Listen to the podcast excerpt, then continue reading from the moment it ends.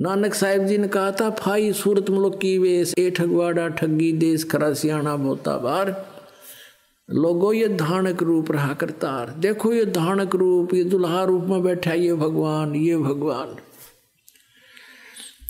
ये श्री गुरु ग्रंथ साहिब जी के प्रश्न नंबर चौबीस पर यह वाणी पूरी अंकित है।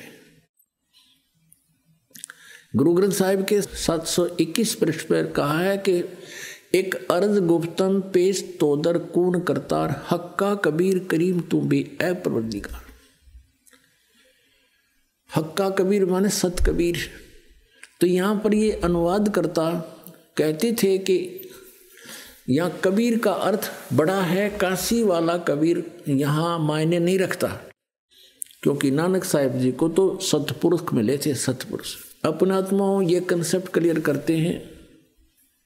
इन्हीं महापुरुषों के इतिहास और सदग्रंथों और जीवनी से ये देखिएगा भाई Bale wali Janam Sakhi doctor Jawahar Singh Kirpal Singh and company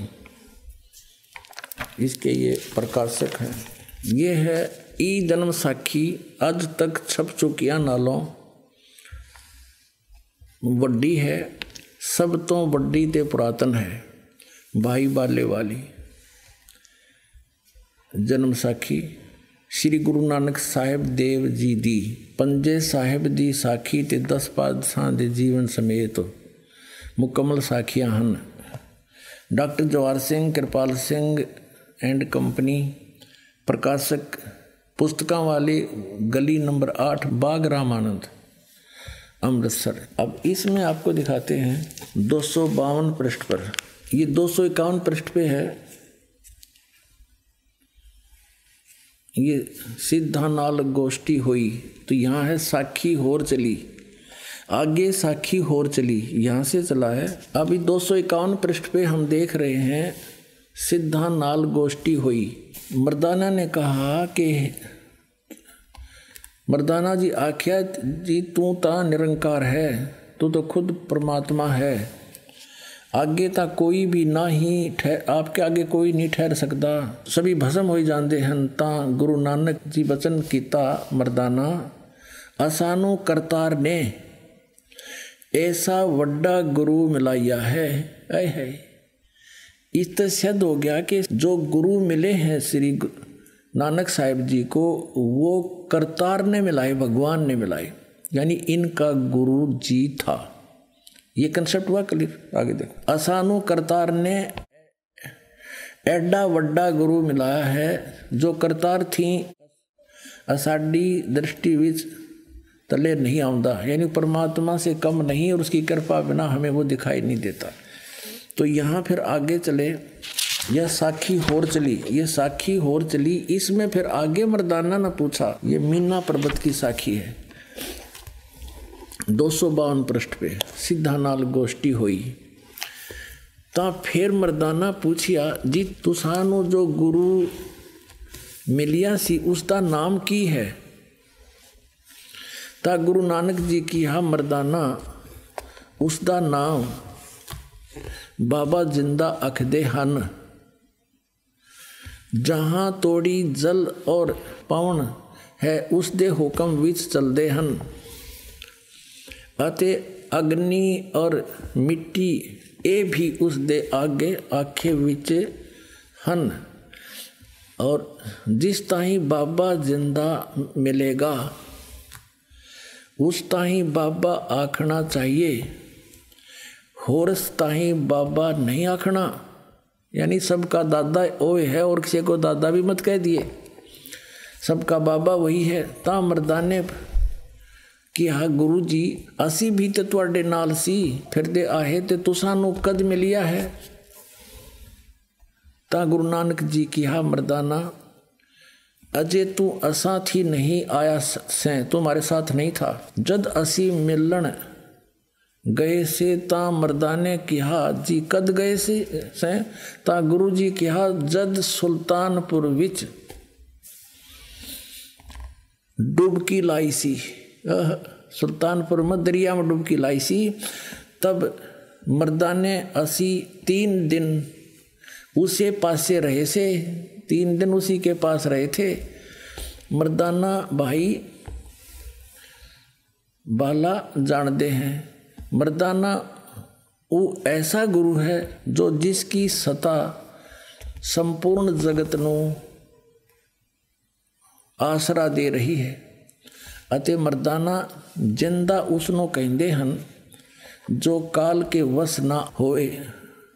ਅਥੋਂ ਕਾਲ ਉਸ ਦੇ ਵਸ ਹੋਈ, ਤਾਂ ਮਰਦਾਨਾ ਕੀ ਹਾਜੀ ਉਸ ਦਾ ਰੰਗ ਕੀ ਹੈ ਅਤੇ ਉਸ ਦਾ ਆਸਨ ਕਿੱਥੇ ਹੈ? ਤਾਂ ਗੁਰੂ ਜੀ ਕੀ ਹਾਂ ਮਰਦਾਨਾ ਉਸ ਦਾ ਰੰਗ ਲਾਲ ਹੈ, ਪਰ ਉਸ ਲਾਲੀ ਨਾਲ ਕੋਈ ਵੀ ਲਾਲੀ ਮਿਲਦੀ ਨਹੀਂ ਅਤੇ ਉਸ ਦੇ ਰੋਮ ਸਵਰਨ ਦੇ ਰੰਗ ਦੇ ਹਨ ਸੋਨੇ ਕੈਸੇ ਰੰਗ ਹੈ ਪਰ पर उन्होंने नाल सोना भी दख नहीं देता है अब इसे सिद्ध हो गया कि उनको बेई नदी में जब डुबकी लगाई तब उनको गुरु मिला अब और दिखाते आपको कंसेप्ट क्लियर करते हैं ये है प्राण संगली और ये कहाँ से छपी है प्राण संगली प्रथम भाग यहाँ से प्रकाशक है बेलविडियर प्रिंटिंग वर्क्स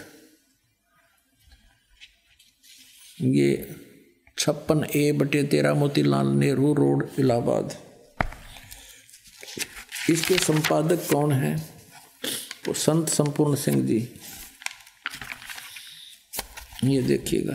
गुरुमुख जनों का सेवा विलासी, सटीपन, उल्थाकार, संपूर्ण सिंह तरन तारण पंजाब से। और इसके देखो पंद्रहवें पृष्ठ पे नानक साहिब का जीवन चरित्र।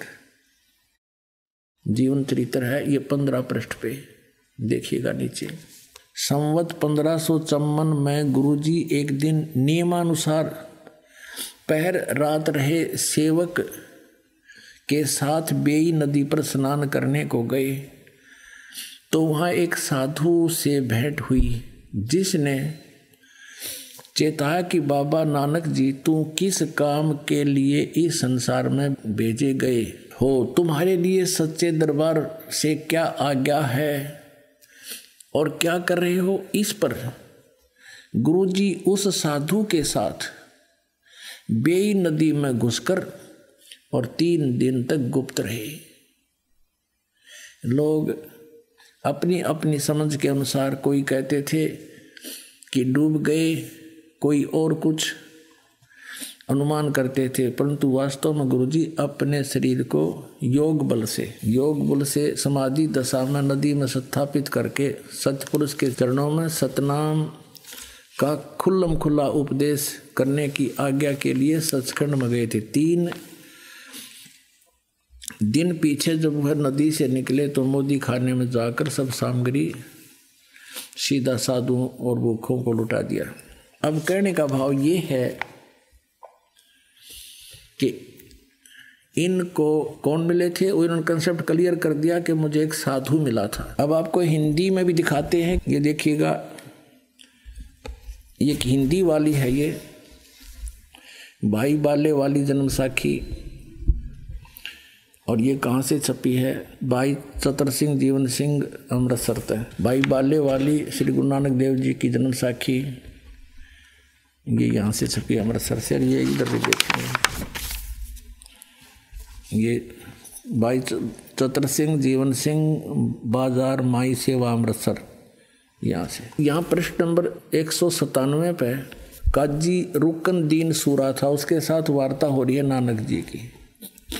नानक आखे, रुकन दीन सच्चा सुनो जवाब, चारों कूट सलाम कर, ता तू ही होए सवाब।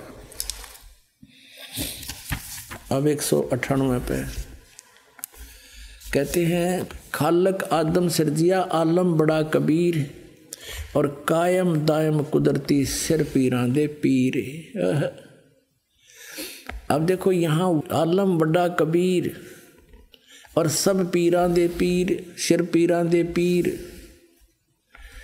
इसका अर्थ इसी दासा हो गया। अगर यहाँ कबीर का अर्थ कोई बड़ा करता है गुरु ग्रंथ साहिब में सात सौ इक्कीस पृष्ठ वाले को तो उसको यहाँ भी देखना चाहिएगा नानक साहिब जी ने ये कंसेप्ट क्लियर कर दिया। वड्डा अलग लिखा है, कबीर अलग लिखा है। जिस खालक यानी परमात्मा ने आदम जी की रचना की, आदम जी को उत्पन्न किया। वह आलम माने परमात्मा।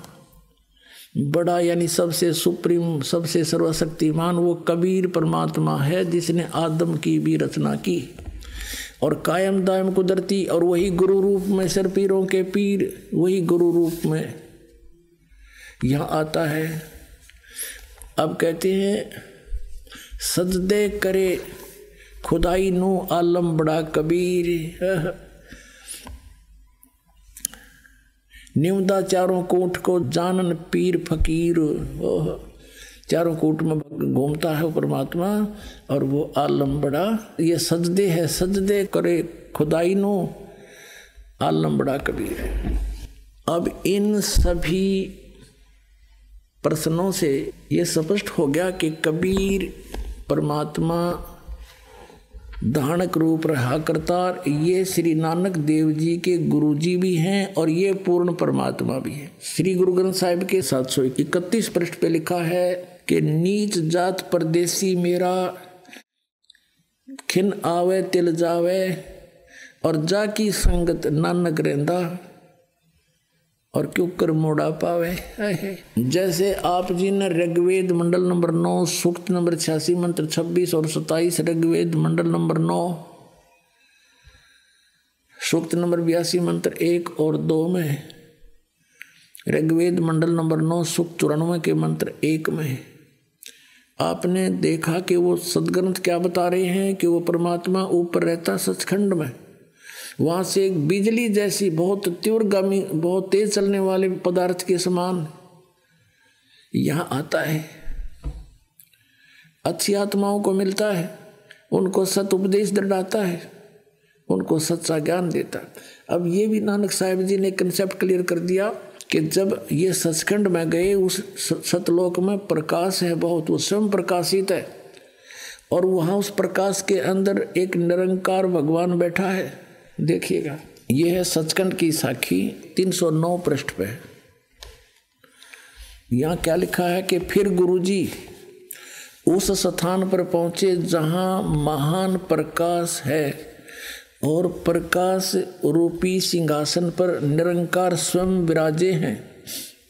अब देखो, उसमें प्रकाश है और प्रकाश रूप सिंहासन पर निरंकार स्वयं विराजे हैं। यानी वो लोक भी प्रकाश में है और परमात्मा भी प्रकाश में है और सिंहासन पर विराजमान है।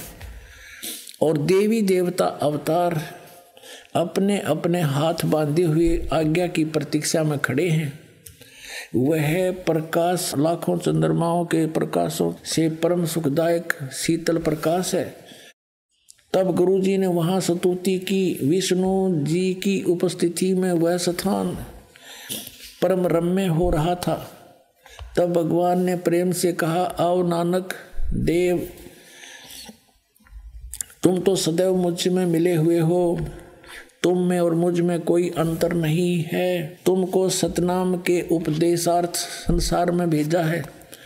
तब गुरु जी ने कहा कि, हे सर्वज्ञ, जहाँ आपकी आज्ञा थी, वहाँ सतनाम का प्रकाश मैंने किया है और जहाँ जो आज्ञा होगी वहाँ मैं पूर्ण करूँगा। यह कहकर गुरु जी ने शब्द कहा।